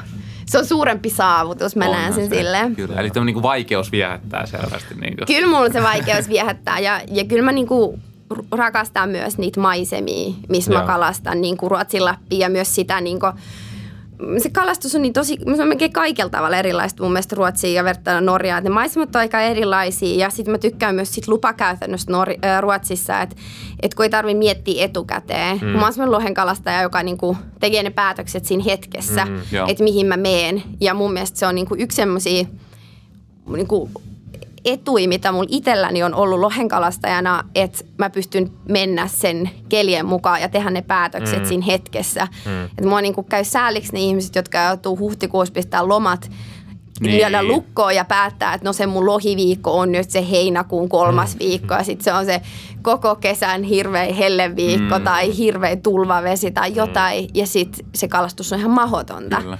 Niin se Ruotsin Lappi niin kuin mahdollistaa sen myös, että että sä voit niinku valita niitä jokia. Jos johonkin nousee huonommin, sinä, sinä vuonna kalassa vaihdat jokea. Ja Siellä on myös erikokoisia jokia. Tornionjokihan nyt on tosi iso ja Kaaliksi on iso, mutta mm. siellä pienempiäkin jokia. Byskekin on jo pienempi ja Rooni Niin. on paljon pienempi joki. Ja, että tavallaan sitten, et voi, ja Engeso on tosi pieni joki sit jo. Että tavallaan siellä voi niinku liikkua sen kalan perässä vapaammin. Kun Jos Norjassa kalastaa, niin sit pitää niinku aika usein tietää etukäteen niinku olla ostamassa niitä lupia. Ja, Niin. Ei tietenkään kaikkialla, Niin, ei mutta aika kaikkialla, niinku, mutta- hyvissä paikoissa aika usein on kiintiöt ja, ja pitää olla niinku aikaisessa liikkeellä. Ja mä en ikinä Kyllä. ole, niin sen takia se Ruotsissa kalastaminen sopii mulle paremmin. Kyllä. Joskus toisaalta sekin, kun mekin ollaan osuttu niin kuin just niin kuin sanoit, että meillä on se joku viikko ja sitten se on se tosi tulvaviikko tai on huonot kelit tai on mm. hellettä. Mutta välillä on sitten tullut just sen takia, että on ollut huonot olosuhteet, niin mm. Muuten Tai- ei ollut kalassa. Niin, että on, ollut, on ollutkin hyviä, hyviä viikkoja senkin takia, että sitten on tullut iso, tai on välillä ollut niin, niin kova tulva, että yhtäkkiä, tai on ollut kova tulva ja alukausi, ja sitten onkin noussut isoja kaloja, mitä me ollaan osattu, nousee pinturi. niin, ja mitä me ollaan osattu niin odottaakaan, että oho, nyt tuleekin niin kuin tämän, että me ollaan niin kuin, ja, ja kaikkea semmoista välillä, mutta että on ollut, mm. se joudutkin kalastaa semmoisissa olosuhteissa, mitä sä et ole, niin kuin, mitä sä et ole mm. odottanut tai mitä sä et ole niin kuin harjoitellut tai sä et, mm. Mutta sitten se saattaakin tulla sen takia just kaikkea odottamattomia onnistuks, mm. onnistumisia, mutta tietysti myös sitä tyhjän pyytämistä. ja just se on tietysti ärsyttävää, kun sä laitat sun ainoat lomaviikot siihen. Mm. Mutta tota, sä nyt puhuitkin noista Ruotsin Lapin paikoista ja noista, niin haluatko vielä, sä oot ilmeisesti siellä kuitenkin aika paljon kalastanut, niin onko sulla mitkä on sun suosikkikohteita siellä? No nyt sä tuossa vähän, vähän jo niitä valotitkin, mutta haluatko vähän kertoa lisää niin kuin niistä kalapaikoista niille, jotka siellä ei ole käynyt koskaan?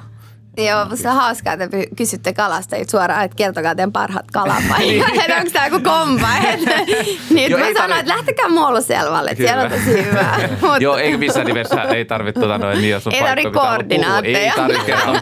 Ihan vaan siitä vaan kalastuksesta siellä esimerkiksi, että, jos on semmoista niin kuin, että ää, no määrällisesti mä oon viime vuosin kalastanut varmaan eniten siellä Lainiolla. Mä tykkään siitä tosi paljon. Se, se on niinku tavallaan, ää, Tornionjokihan niinku haarautuu Suomen puolelle Muonioon ja sitten Ruotsin mm. puolelle jatkaa Lainio. Et Lainio on sit Joo. jo niinku, siellä on tavallaan ne Tornion suuret kalat, mutta vähän niinku pienemmässä joessa. Mm, et sieltä on niinku okei, helpompi löytää niitä Joo. tavallaan. Ja, ja tota, mun mielestä se on tosi kivaa aluetta. Mä oon kalastanut sen Lainion keski, keskivaiheella ja, ja sitten tota, siellä ihan latvoillakin. Ja, ja tota, mä tykkään niistä, koska siellä on aika semmoista, että saa olla niinku itsekseen. Et, mm. et mulle tosi tärkeää kalastuksessa on se, että et siellä ei olisi muita. Mm, et, toki niinku joku kalasta on aina kiva nähdä, mutta mut tota, et, et mä en niinku, mä en, niinku, mä en pysty mihinkään sellaisiin ringissä istumisiin Joo. tai mihinkään tällaisiin juttuihin. Et, et tota,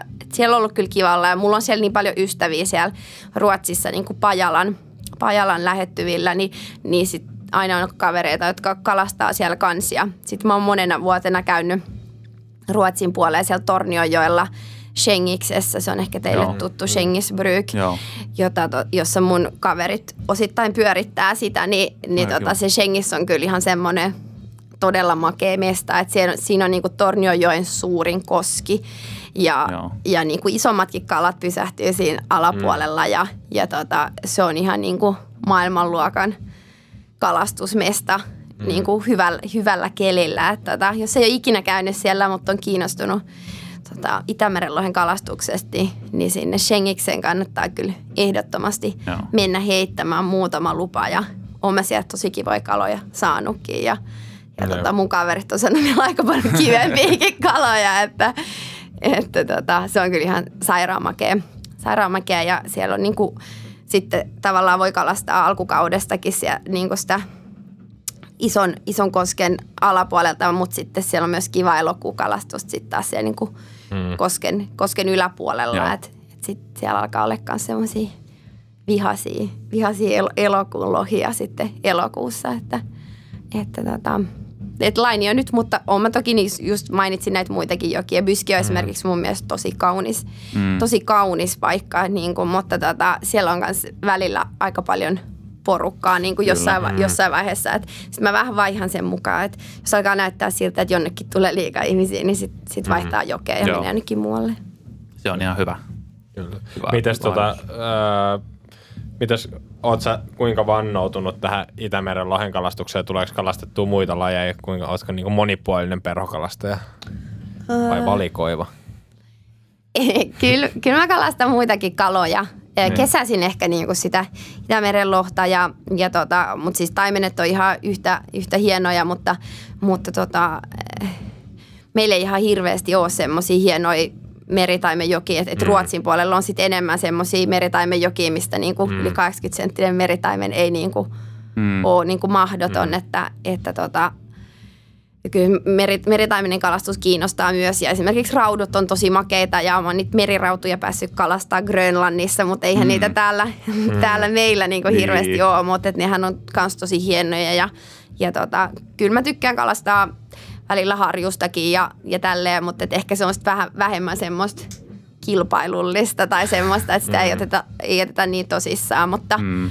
mutta tota, en, en mä toisaalta sitten kalasta esimerkiksi niinku vaikka haukea ollenkaan niin kuin monet mm. muut peräkalastajat, että, että on mä sille ehkä vähän tylsä ja yksipuolinen, että ehkä nämä niin kuin anadromiset, mm, niin. anadromiset vaelluskalat on mun juttuja nimenomaan just vielä niin kuin joissa virtavesissä, että mm, mm. on mä vähän sitä meritaiminen ranni, rannikolta kalastus yrittänyt, mutta et se on kyllä ihan semmoinen, että mä en ole vielä niin onnistunut niin sanotusti niin kuin crack the code niin kuin mm, siinä, niin. siinä asiassa. Että, ei mekään, ei mekään. että aika paljon tulee tyhjää pyydettyä ja aika paljon mä oon myös yrittänyt, kun mä asuin vähän aikaa Tanskassa, niin mä siellä kävin mun niiden mun tanskalaisten ystäviä mukaan. Musta tuntuu, että kaikki muut sai kymmenen kertaa enemmän kaloja kuin mä, että mä sain vaan jotain rakkolevää, kun muut sai ihan sairaan hienoja meritaimenia. Mutta mut, tota, se olisikin mm. semmoinen, mitä voisi ehdottomasti tehdä lisää. Ja varsinkin, jos nämä meidän meritaimen kannat vähän elpyisi, niin mm. Että sitä voisi tehdä Suomessakin. Joo, aivan. Se on, se on haastava laji tietysti ja vaatii kärsivällisyyttä ja ja semmoista, varsinkin jokikalastukseen, kun on tottunut, niin yhtäkkiä se, että mistä mä, niinku, kun mä, että mistä mä niinku löydän sen kalan täällä, kun on vaan sitä mertasi edessä. Ja, mm. että, että, ei ole helppoa kyllä, pitäisi sitäkin harjoitella. Jep, kyllä.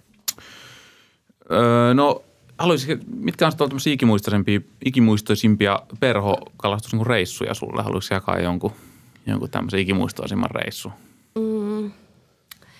Musta tuntuu, että melkein kaikki reissut on kyllä ollut hienoja ja, ja mm. sitten kun miettii tälleen, niin vaikea, vaikea niin kuin ottaa, ottaa niin kuin valita yhtä. Et mulla on ollut tosi hienoja reissuja mun ruotsalaisen perhokalasta ystävä Emilin kanssa. Meillä on reissut aina semmoisia, että me valvotaan 20 tuntia putkea ja kalastetaan siihen asti, että ei enää pysy hereillä ja se on jotenkin ihan kamalaa jopa se univajeen määrä ja meillä on aina tosi hauskaa ja sitten mun kaksoissiskon kanssa, jonka kanssa mä oon kalastanut sitä asti, kun, kun me nyt ollaan kalastettu mm. jostain 90-luvun puolesta välistä, niin, niin hänen kanssaan tietenkin ihania muistoja, mutta ehkä mä voisin mainita sen kalastusreissun, mistä mä tosi jo lyhyesti mainitsinkin mm. siitä, että mistä tämä mun rakkaus Itämeren lohen alkoi, että se oli kesä kesäloppu 2014 itse asiassa ja mulla oli ollut henkilökohtaisesti mun elämän raskain niin kesä takana ja, mm.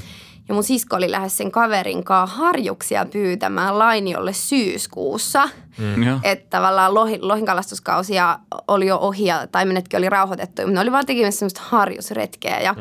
sitten mun sisko soitti mulle, että mä olisin kääntänyt sille niitä lupia ää, suomeksi, kun oli ruotsiksi ja mun sisko ei puhu niin hyvää ruotsia. Ja sitten okay. mä käänsin sille, niin kuin, että, niin kuin, että mitä saa tehdä, mitä ei ja, ja muuta. Ja, ja sitten mun sisko vaan jotenkin kysyi, että, että miksi mä lähden mukaan ja että, että onko mulla joku syy olla lähtemättä. Niin. Ja sitten sit mä mietin, että se on kyllähän totta, että mä voin ihan yhtä hyvin lähteä. Ja sitten mä lähdin niin alle vuorokauden varoitusajalla niiden mukaan harjuksiin pyytämään Lainiolle syyskuun ekalla viikolla. Ja, ja silloin me ajettiin äh, Torniojoen yli ja mä näin silloin eka kertaa Torniojoen. Mm, okay. Ja se oli jotenkin tosi maaginen hetki mulle, koska mä olin koko elämäni kuullut siitä joesta niin paljon mm. puhuttavan ja niistä, niistä lohista. Ja mun äiti on lohitutkija, niin Joo. mä olin tietenkin kuullut paljon tarinoita mun äidiltä siitä, mutta mä en olikin nähnyt sitä Torniojokea aiemmin. Ja se mm. teki mun vaikutuksen siinä niin kuin se, että mitenkä suuri se oli. Ja, mm. ja tota, se oli mun mielestä ihan uskomatonta. Ja sitten kun mä ajettiin sinne Lainion latvoille ja haikattiin joku – 10 kilometriä ja tultiin sinne ihan latvoille, laitettiin telttaa pystyyn, niin, niin sitten me huomattiin, että se oli ihan pullollaan niitä lohia, ne latvat, koska okay. se oli 2014 ja se oli yksi Tor- to- Torniojoen niin kuin parhaimmista nouslohivuosista ikinä. Silloin Torniojokeen nousi 100 000 lohta. Et se oli, okay. niin kuin, se oli niitä yhtiä parhaimpia lohivuosia mm, 2014 joo, ja 2016 ja ne latvat, niin siellä oli ihan älyttömästi semmoisia suuria lohia. Ne oli ihan pikimustia, Joo. kun ne oli ihan sille kutupuuhissa ja sitten ne hermostui, kun ne huomasi, että me tultiin sinne ja me tietenkin, meidän kengät kolisi siellä niin. Niin kivi, kivikossa ja muuta, niin sitten ne alkoi näyttäytymään Joo. siellä. Sellaisia mustia purjeita vaan nousi ja silloin mä näin ekaa kertaa niin Itämeren lohen elämänä. Niin. Ja sitten mä ajattelin jotenkin, että, että ne on ihan niin kuin uskomattomia eläimiä. Ja mä varmaan mm. kiljuin siellä mun siskon kanssa ja me tuijotettiin niitä. Ja, ja se oli jotenkin tosi semmoinen taijanomainen. Mm. Ja otin siellä erämaassa, eikä siellä ollut ketään muita, kun ei kukaan muu hullu ollut siellä niin. kalastamassa. Ja sitten me vaan ihaitiin niitä. Ja, ja vaikka me ei kalastettu silloin lohi ollenkaan, niin, niin. se on niin. silti ehkä semmoinen tosi ikimuistoinen retki niin kuin monella tavalla. Ja, mm ja sitten se ehkä kuitenkin niin kuin sai aikaan sen, että, tai sytytti sen niin kuin kiinnostuksen siihen loheen. Ja ei pelkästään mm. kalastuksessa, mutta, mutta myös niin kuin sen niin kuin tavallaan kuin kiinnostuksen sen niin kuin lajin suojeluun kohtaan. Mm. Kyllä. No on kyllä hienoja, noin, niin kuin, no ehkä hienoimpia hetkiä yleensä reissuilla, kun pääsee todistaa jotain, ylipäätänsä näkee niitä kaloja tai jotain muita luonnon ilmiöitä. Ja mm. ketään ei ole missään, sä oot yksin tai jonkun hyvän ystävän kanssa siellä tavallaan keskellä ei mitään, jos todistat jotain semmoista, mitä ei normaalisti mm. näe, kun sä oot jossain, niin, kuin, mm. niin ne on hienoja hetkiä aina noissa. Jep. Tai ehkä niitä jopa parhaita, parhaita monesti. Jep. Kerran ollut, tai muutama kerta ollut itse kanssa sellainen, että on ollut Lapissa niin kuin ruska-aikaan ilman, että on kalastanut. Ää, ja yksi on ollut sellainen, että semmoisella suht pienellä joella Lapissa niin kuin syyskuun puolivälissä – Mä muistan, kun koiran kanssa käveli sitä jokivartta pitkin ja omalla tavallaan oli ihan niin kuin semmoinen niin kuin, sellainen tuijotti koko ajan sellainen, että tuossa toi, toi, on toi niskapeili, loppuliuku, niin. poketti, kuinka paljon tuossa on kalaa, täällä ei ole kukaan kalastanut 15 päivää, mitä jos mä nyt voisin mennä heittämään. Sitten omalla tavallaan oli taas semmoinen, niin kuin, jotenkin myös se, jotenkin se oma koira siinä niin kuin ympäristössä oli semmoinen hieno, oli niin kuin vapaana koira, oli ihan yksin siellä niin kuin kahdesta sen mm. koiran kanssa ja sitten sit se, sit se vesi niin kuin virtas ja kalat, tiesit, että niitä kaloja on siellä pinnan alla, mutta se jotenkin kaikki oli niin kuin omassa elementissä, totaalisessa rauhassa. Ja sitten jotenkin ajattelin, että mä muistan, silloin mä mietin, että jo, jonain niin kuin päivänä mä tuun tänne vielä kalaan, siis sellainen niin kuin ensi vuonna tyyli, mm. koska se oli niin maaginen se ruska ja semmoinen niin kuin, tosi semmoinen valokuvamainen niin kuin maisema. Ja Mm. sit sä olit jotenkin sellainen, tuli vähän semmoinen olo, että sä oot keskellä valokuvaa ja joku ottaa semmoinen ruskakuvan, mutta kukaan ei ottanut sitä kuvaa, kun ei ollut ketään niin kuin Ei ollut, val- ei ollut sun ja sitten toinen oli kerran, kun. Juhanan kanssa ajettiin, tota, viime syyskuussa ajettiin, muistatko, kun ajettiin Norjasta tota, tonne Suomen puolelle Lappiin, Joo. niin oli, oli aivan täys ruska silloin. Joo. Ja mentiin sitä tietä pitkin, sitä autotietä pitkin. Joo. Mä muistan, että se on jäänyt itselle kanssa vähän semmoisen valokuvamaisen hetken mieleen. Sellainen, että mietin, että kyllä niin kuin luonto voi olla kaunis. Niin, siis se kyllä. oli ihan jä- Se kun mennessä ei ollut yhtään ruska. Joo, Oltiin muutaman tullessa. päivää tullessa oli ihan täys ruska. Jep, se oli kyllä hieno. Se oli ihan parissa päivässä alkanut. Kyllä. No näin, ne on monesti mieleenpainuvia hetkiä, noi, mitkä ei välttämättä liity itse kalastukseen sinänsä vaan. Että. Kyllä. Joo. No ot- otetaan tähän loppuun vielä ö, pieni, pieni otanto tuohon tosiaan, että sä oot ollut tuossa arktiset vedet retkikunnassa mukana niissä kuvauksissa jonkun verran, niin ää, kerro nyt niistä vähän sellainen, että millaisia reissuja ne on ja millaista, millaista se kalastaminen ja kuinka paljon se kuvaaminen häiritsee kalastusta, kuinka Niin. paljon siinä saa vaan kalastaa. Näin puhtaasti tämmöistä kalastusnäkökulmasta, niin eihän ne ihan samanlaisia retkiä ole Niin. kuin omat Niin, kalastusreissut. joo. et, et siinä aina niin kuin mennään kuvaus edellä ja Joo. mietitään sitä kuvausta ja muuta. Että et, tota, et kyllä se aina välillä tuntuu siltä, että vitsi, kun vois vaan sniikata ja lähteä ja ottaa vavan tai vaikka niin kuin aamulla, kun muut nukkuu, niin lähteä vähän heittelee. Mutta Niin. mut sitten jos sanoo kyllä törkeän kalan, niin sitten Niin.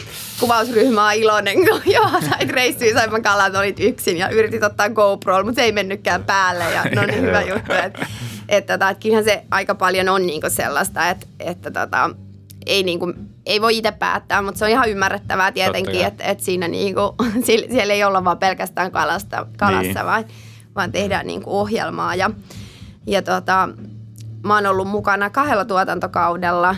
Mm, Mä olin viime, viime kaudella ja sitten si, sit oli yksi kausi välissä ja sitä aiemmin. Ja, ja tota, yhdessä jaksossa oli mukana mun siskokin, se oli tosi kiva. Se oli Okei. ehkä mun lempijakso, kun me oltiin silloin just Varangilla, Joo.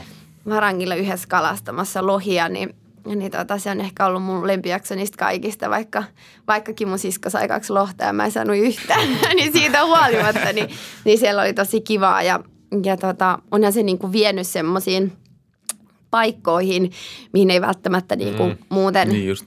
tulisi mentyä, että, että käytimme Grönlannissakin arktisten vesien kanssa. Esimerkiksi mä olin kyllä ollut siellä jo aiemmin yhden mun ystävän kautta, mutta, tota, mm. mutta et olihan, onhan niin Grönlannissa kalastaminen kanssa semmoinen niin tosi eri, erikoinen kokemus ja niin kuin, Mm. sitä ei voi verrata mihinkään muuhun. Että Mm. et siellä on niin kuin se luonto, luonto niin koskematonta ja, ja tota, siellä on niin paljon, niin paljon sitä kalaa, että Niin. et ei niin kuin missään muualla ole ikinä nähnytkään. Että et tosi makea ja, ja myös esim. Ammarneessissä oltiin Ruotsissa ja Joo. Mm. lennettiin helikopterilla kalastamaan niitä tunturilla olevia taimenia ja muita. Että et tosi hienoja niin kuin, Mm. tosi hienoihin paikkoihin ne on päässyt. Ja, ja osa on ollut vähän tavallisempiakin paikkoja, mutta, mutta mikä siinä, että, että tota, myös, myös kotimaiset kohteet on tavallaan Mm. kivoja. Ja Joo. oltiin Kilpisjärvellä ja, ja Konnevedellä esimerkiksi, että, Joo. Joo.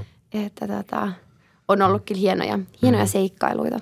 Kyllä. Miten sä alun perin päädyit sinne mukaan? Miten se tapahtui? Mulle soitettiin ja kysyttiin, että haluanko mä lähteä mukaan. Niin, mä sanoin, että sä oot mediapersona.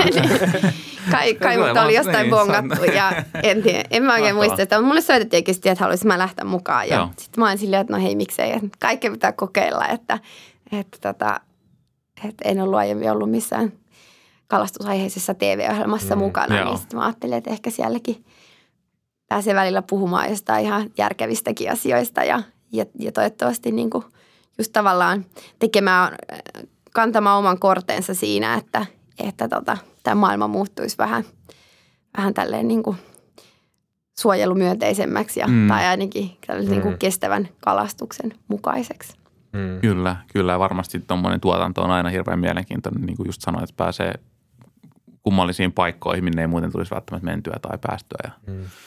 Tota, kyllä, tuo on mielenkiintoista just se, että miten siinä sitten just se kuvaus, että tulisiko sitä kalaa paremmin, että jos ei, niin, jos ei niin paljon tarvitsisi pientä nyököttelyä sitten Sannalta. Että, Tuleeko siinä semmoinen olo, sit, kun joku kuvaa niin tuleeko siis sellainen niin kuin epätoivon olo, että no tulisi nyt yksi kala siis mm. sellainen, että koska mä aina miet, kyllä mä miettisin, jos mä itse tommosessa, niin kyllä mä miettisin sellainen, että hei, että Esko, että nyt sulla on mahdollisuus olla spotlightissa, että ota nyt se iso kala.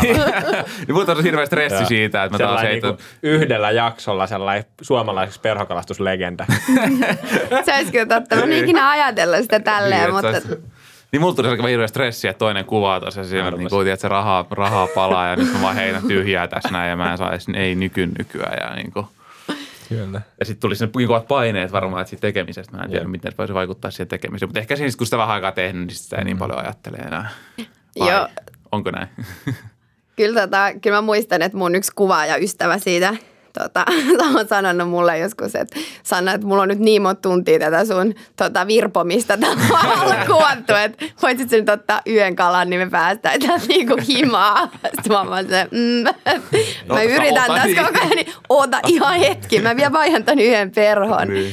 Mutta tota, kyllä mä oon osannut suhtautua siihen sille ehkä aika rennosti, koska se ei kuitenkaan ole yksin mun harteilla, kun niin. siellä on muitakin niin. kalastajia ja, ja silleen, että enemmän mä oon ottanut paineita siitä, kun mä oon muutaman kerran ollut jossain videoprojektissa mukana. Esimerkiksi just se mun ruotsalaisen ystävän Emilin kanssa, missä meillä oli me, me, meidät oli buukattu tekemään Itämeren, lohen kala, äh, niin kuin Itämeren lohesta ää, niin kuin lyhyt lyhyt video ja meillä oli kolme päivää aikaa ja keli ei oikein ollut kohillaan ja, mm. ja sitten on kuva ja niin kuin koko ajan mukana ja sitten tietää, niin kuin, että, että joko sun tai sen sun kaverin on pakko saada se kala. Että siitä tulee niin kuin vuosisadan huonoin dokkari Itämeren lohesta, jos se, me ei saada sitä kalaa ja sitten sit se niin kuin johtaa siihen, että että kalastaa ihan 247 eikä niin kuin pysty yhtään mennä nukkumaan, kun miettii, että nyt tarvii saada niin. se kala. Ja viimeksi, kun me tehtiin semmoinen projekti, niin niin tota, se mun ystävä Emili Saikalan viimeisen aamuna niin kuin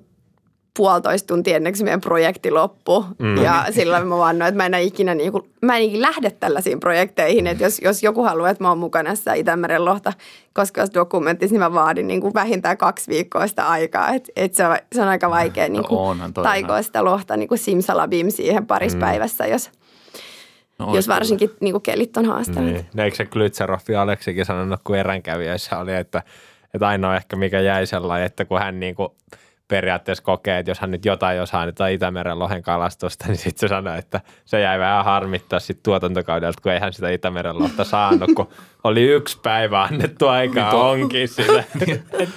että yhdeksi päiväksi tuli kuva ja sanoi, että ihan kauheat olosuhteet. Että niin. sanoi, että se oli vähän semmoinen, että jäi ihan oikeasti vähän harmittaa. Se oli niin. jotenkin hyvä juttu siis sellainen, niin kuin jokainen perhokalastaja tietää, että yksi, yksi päivä niin Itämeren lohen kalastusta ei on kyllä aika Se on aika, hyvin, aika kova tuuri kovaltakin sepältä, niin kuin aika kova tuuri saa vaan käydä, että se nappaisi sit niin kuin heti sillä, että onhan se, onhan se aika kohtuutonkin vaatimus tommonen. Onko sulla sitten jäänyt mitään, onko sit käynyt mitään siellä kuvauksissa, että joku on sanonut tosi ison kalan, niin kun kamera ei ollut päällä, tai onko tämä muuta, muuta hauskoja kommelluksia, juttuja jäänyt, mitkä ei ole tullut kameralle, niin vielä niiltä reissuilta? Mm.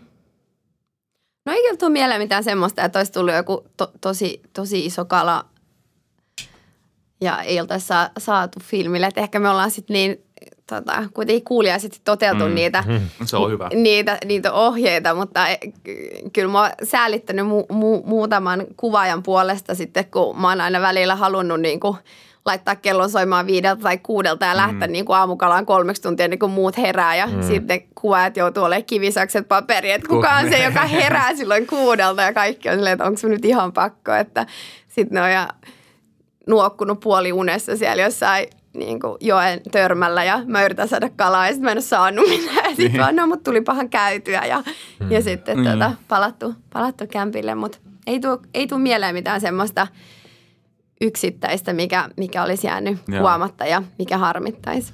No, mutta, mutta sähän pelaat ainoastaan niin kuin siis, niin kuin tuotannon ehdoilla, että niinhän se pitää tehdä, että aikaisin pitää lähteä, jos halutaan niitä kaloja saada. Ja niin kuin, tämä on hienoa efforttia sen, sen eteen nimenomaan, että noinhan se pitää tehdä.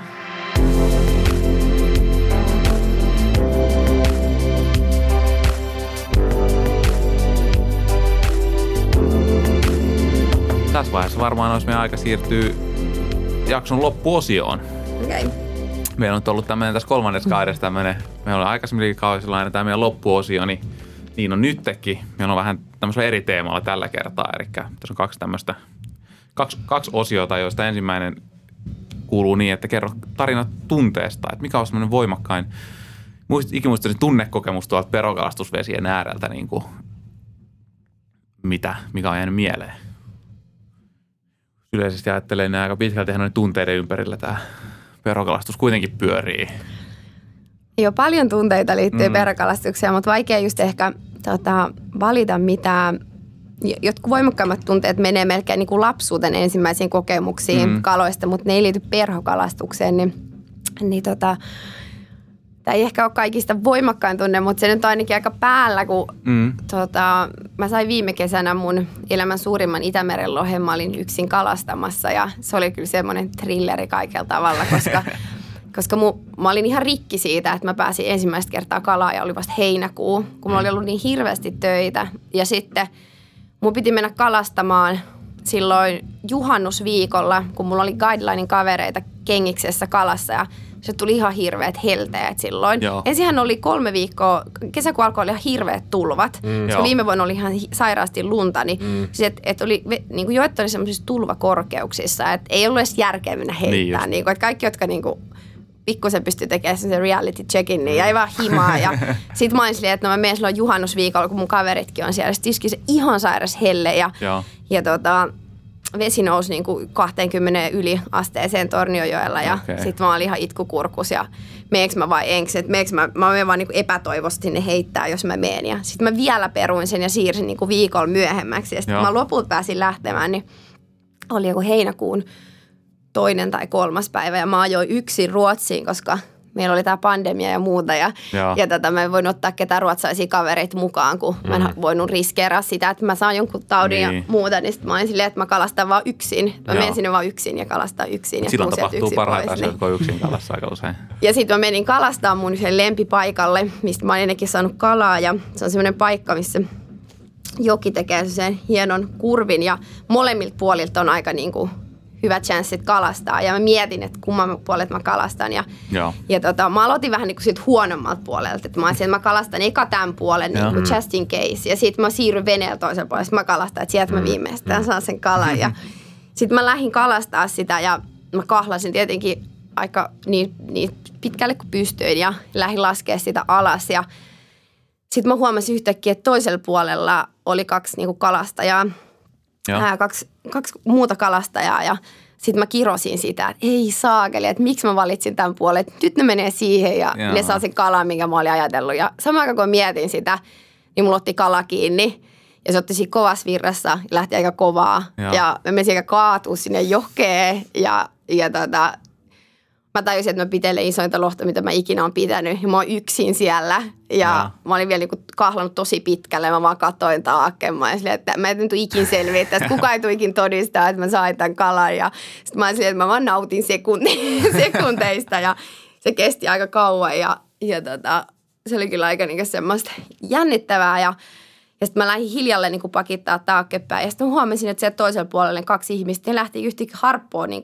poispäin ja ne oli tulossa mua auttamaan. Okei, okay, ne tuli, kiva. ne tuli veneellä toiselle puolelle ja juoksi mun luo. Mä en tiedä kauan siinä meni aikaa ja muuta ja mun Joo. kädet tärisivät. Sitten tuli, siellä oli kaksi ruotsalaista miestä ja okay. se tuli just siinä vaiheessa, kun mulla oli se kala siinä jo aika lähellä ja okay. ne tuli oikein se aikaa ja teilas sen kalan mulle ja kädet vaan tärisi ja mä en uskoa, että mä olin saanut sen kalan yhdessä, koska mä olin ihan kädet hapoilla ja, ja se oli niin kuin, mä olin ihan niin kuin valmis, va, niin kuin niin kuin, ihan niin kuin valmis siihen, että mä menetän sen kalan. Ja, ja se oli jotenkin niin hirveän helpotus. Mä olin niin onnellinen niistä mm. random ruotsalaisista miehistä.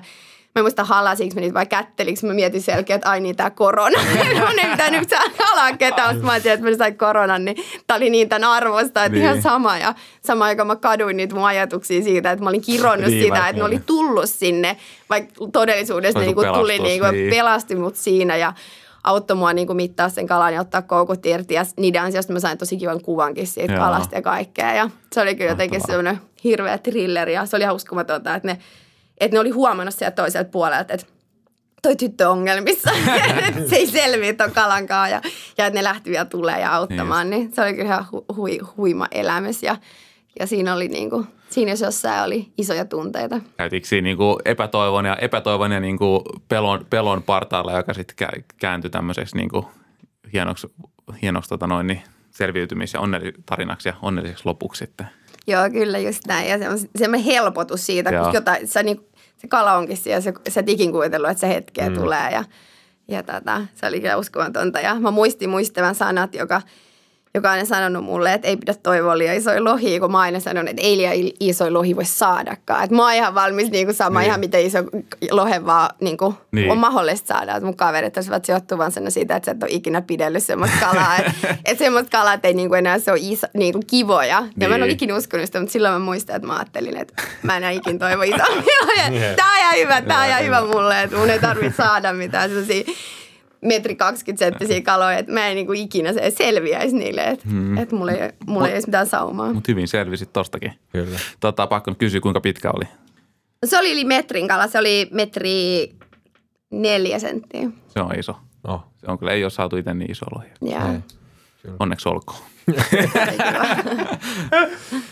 tota, sitten on viimeisenä, äh, viimeisen, viimeisenä osiona meidän tämän kauden Unelmia onkimassa sana-assosiaatiotesti, okay. joka on inspiroitunut alun perin Arto Nyberi. Arto Nyberille muuten terveys, Arto jos kuuntelet meidän podcastia. okay. Jos kuuntelen, niin anna joku signaali, lähetä meille viestiä tai jotain. Olen aina tykännyt tosi paljon Arto Nyberin ohjelmassa sana-assosiaatiotestistä, jota okay. ottaa se. Mutta tämä on tämmöinen kustomoitu sana-assosiaatiotesti, jossa on aina vähän mietitty, että miten me halutaan kysyä meidän vieralta ja tota, Öö, säännöthän ovat selvät. Kerron aina sanan ja sinä kerrot, mitä tulee ensimmäisenä asiana Ma- mieleen. Mahdollisimman nopeasti. Okei, okay, apua. Oletko valmis? Apua, sit joutuu ehkä sensuroimaan, jos tulee jotain. Ei, tämä on hienoa, että näitä ei sensuroida. Nämä menee tämmöisenä. Oletko valmis?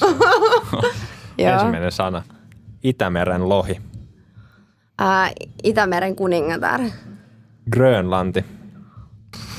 Uh, oranssin väriset meriraudut. Salakalastus. Ovat sakot. Kaksoissisko. Paras ystävä ja kala, kalakaveri. Kalan arvo. Mun tekee mieli sanoa mittaamaton, mutta mä en tiedä mistä se tulee. Yötön yö. Mm, Lapin keskikesä. Kiitos Sanna. Kiitos. Kiitos paljon, kun tulit meidän vieraaksi. Yes, kiitos, kiitos oikein paljon. paljon. Oli hyvä. Ja tota, kiitos kaikille kuulijoille vielä. Tota, kiitos tästä jaksosta ja mukavaa, kun olit jälleen kerran mukana. Ja tota, me palaamme taas ensi keskiviikkona uusia jaksojen pariin, joten ei muuta Näin kuin on. Unelmia, ei, ei, muuta kuin unelmia onkimaan. Niin. Tämä lanseerasin tuuden. Kyllä. Punchline tähän loppuun. Moi. Moi.